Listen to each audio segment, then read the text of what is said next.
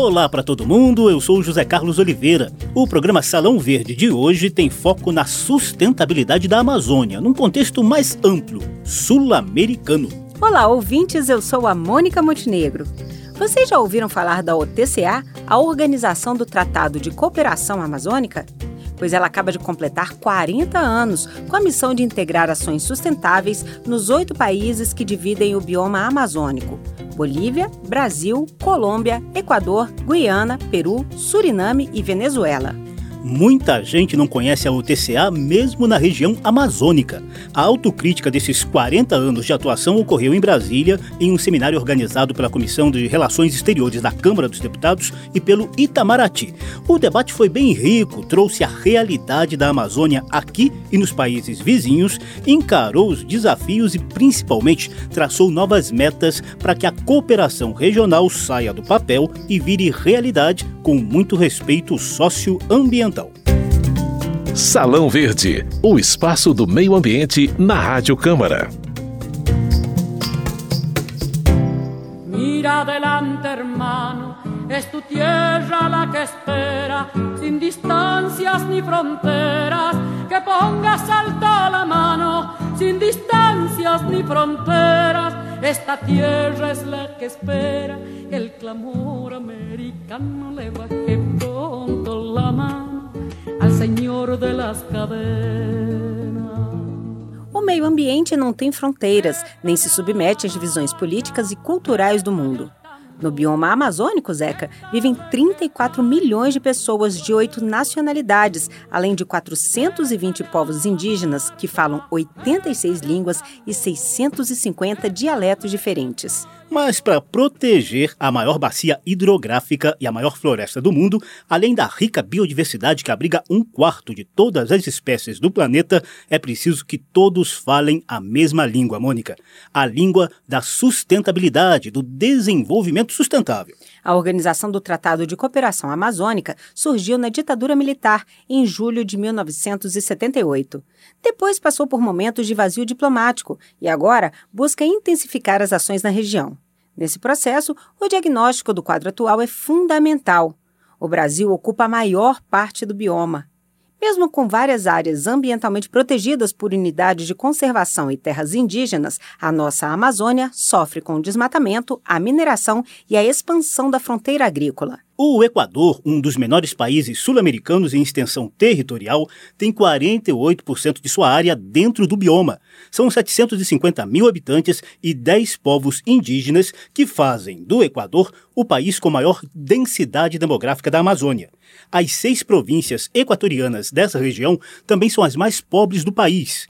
O presidente da Fundação Equatoriana de Estudos Ecológicos, Danilo Silva, disse que, além dos mesmos problemas enfrentados pela Amazônia brasileira, o bioma também é alvo do modelo extrativista e da exploração continental do petróleo, um dos carros-chefes da economia equatoriana. El modelo de desarrollo de los países europeos y de otros países que destruyeron su riqueza biológica no debería contemplarse dentro de lo que sucede en la región amazónica. Sin embargo, eh, ¿qué estamos haciendo actualmente en nuestra cuenca amazónica? Estamos siguiendo el mismo proceso. Vamos para Bolívia. Nosso país vizinho tem nove departamentos ou estados, dos quais cinco são amazônicos, equivalentes a 45% do território boliviano.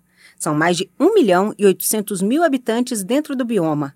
Professora da Universidade Gabriel Moreno, de Santa Cruz de la Sierra, a especialista em educação ambiental Aura Lopes sintetizou alguns dos problemas sociais da Amazônia e pediu investimentos em ciência e tecnologia, principalmente para adaptação ou a mitigação dos impactos provocados pelas mudanças climáticas na região.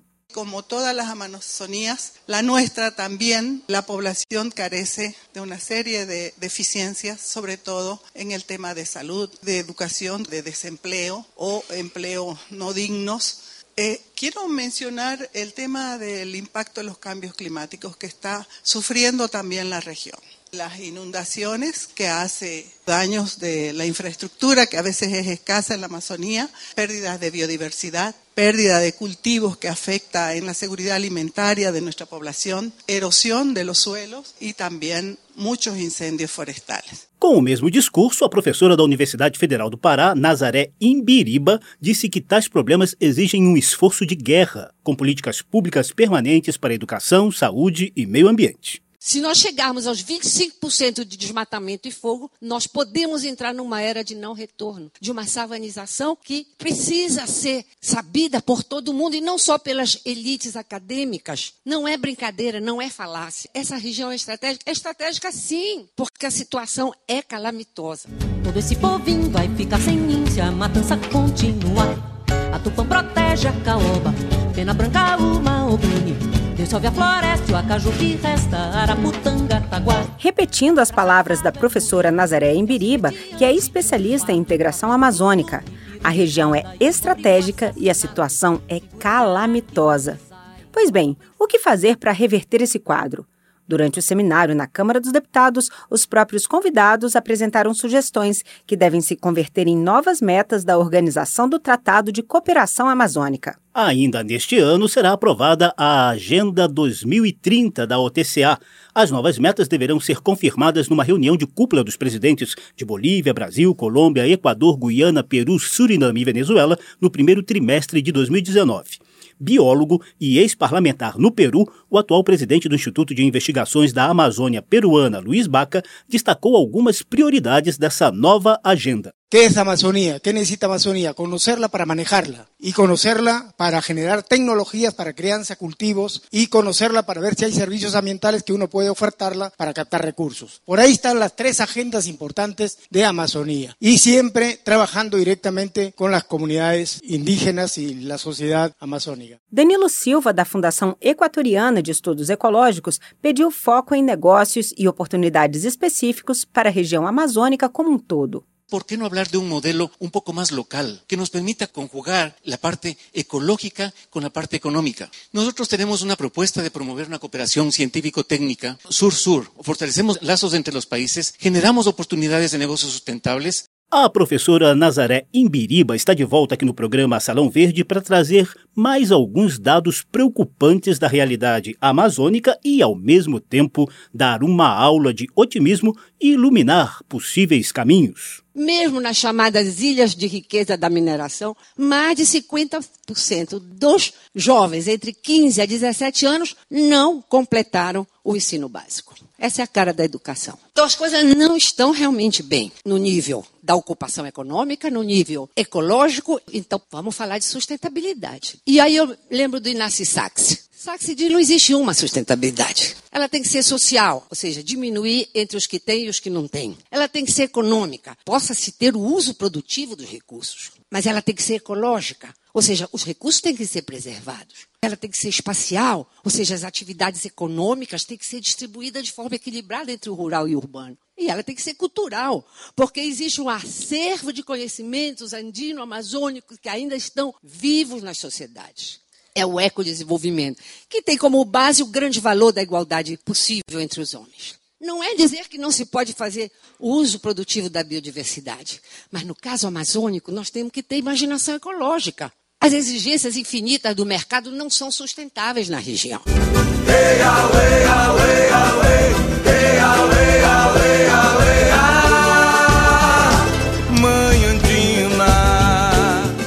Vamos fazer uma pequena pausa nessa discussão só para mostrar como a consciência dessa integração amazônica está presente no imaginário coletivo e na cultura regional. Ao fundo você ouve uma toada clássica do Festival Folclórico de Parintins, no Amazonas. Ela se chama Mãe Andina, composta pelo antropólogo Ronaldo Barbosa e traz a saga do rio Amazonas, que nasce na Cordilheira dos Andes, no Peru, com o nome de Ucayali. Pelo caminho também recebe os nomes de Maranhão, em território peruano, e Solimões, aqui no Brasil. Essa saga amazônica só termina quase 7 mil quilômetros depois da nascente, no encontro do rio Amazonas com o Oceano Atlântico. lavando as feridas. Vem o degelo, filho dos Andes. Vem o Caiali,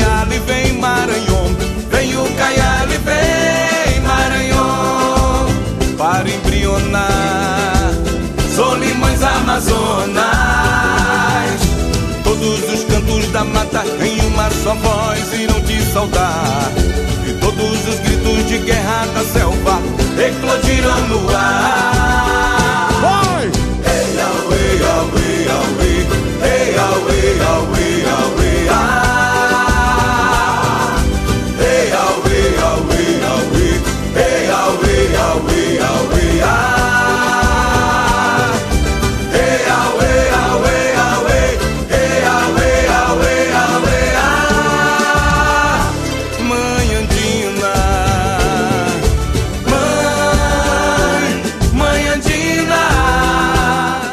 volta ao debate sobre a cooperação amazônica, a gente lembra que o atual comando da OTCA está com a Venezuela.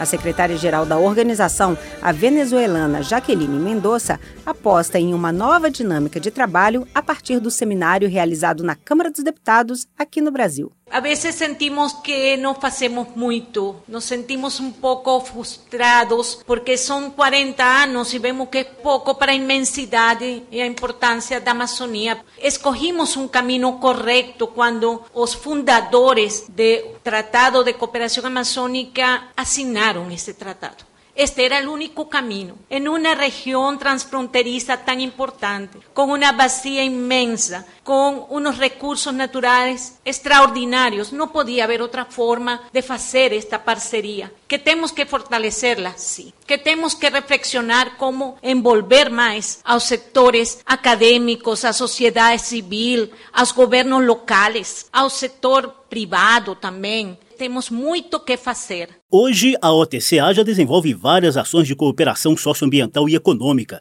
Há projetos em curso, por exemplo, com a ANA, a Agência Nacional de Água, que desde 2012 mantém intercâmbio para o monitoramento hidrometeorológico de toda a Amazônia, e com o INPE, o Instituto Nacional de Pesquisas Espaciais, para o mapeamento do desmatamento e também para a implementação da Política Nacional sobre Mudanças do Clima e da Estratégia Brasileira do RED, um dos mecanismos de compensação pela emissão de gases poluentes. A OTCA também atua em zoneamento ecológico e econômico, em manejos florestais e de fauna. O chamado Programa Regional Amazônia é executado em cooperação com os governos da Alemanha e Holanda. No entanto, a falta de recursos financeiros é um empecilho.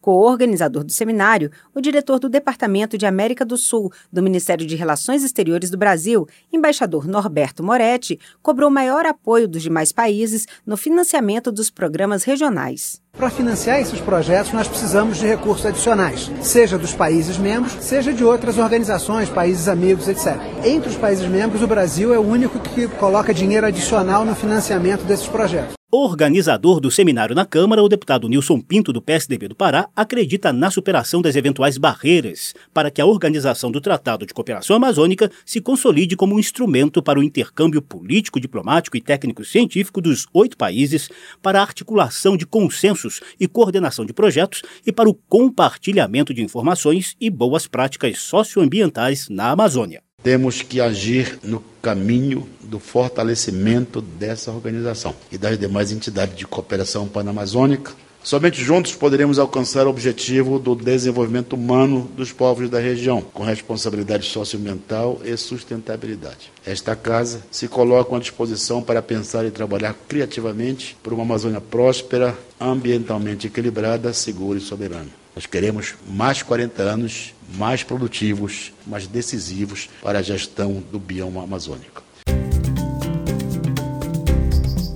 O Salão Verde fica por aqui. O programa de hoje teve edição de José Carlos Oliveira e trabalhos técnicos de Milton Santos. Apresentação de Mônica Montenegro e José Carlos Oliveira. Você pode conferir essa e outras edições do programa na página da Rádio Câmara na internet, radio.câmara.leg.br. Até a próxima. Tchau, tchau.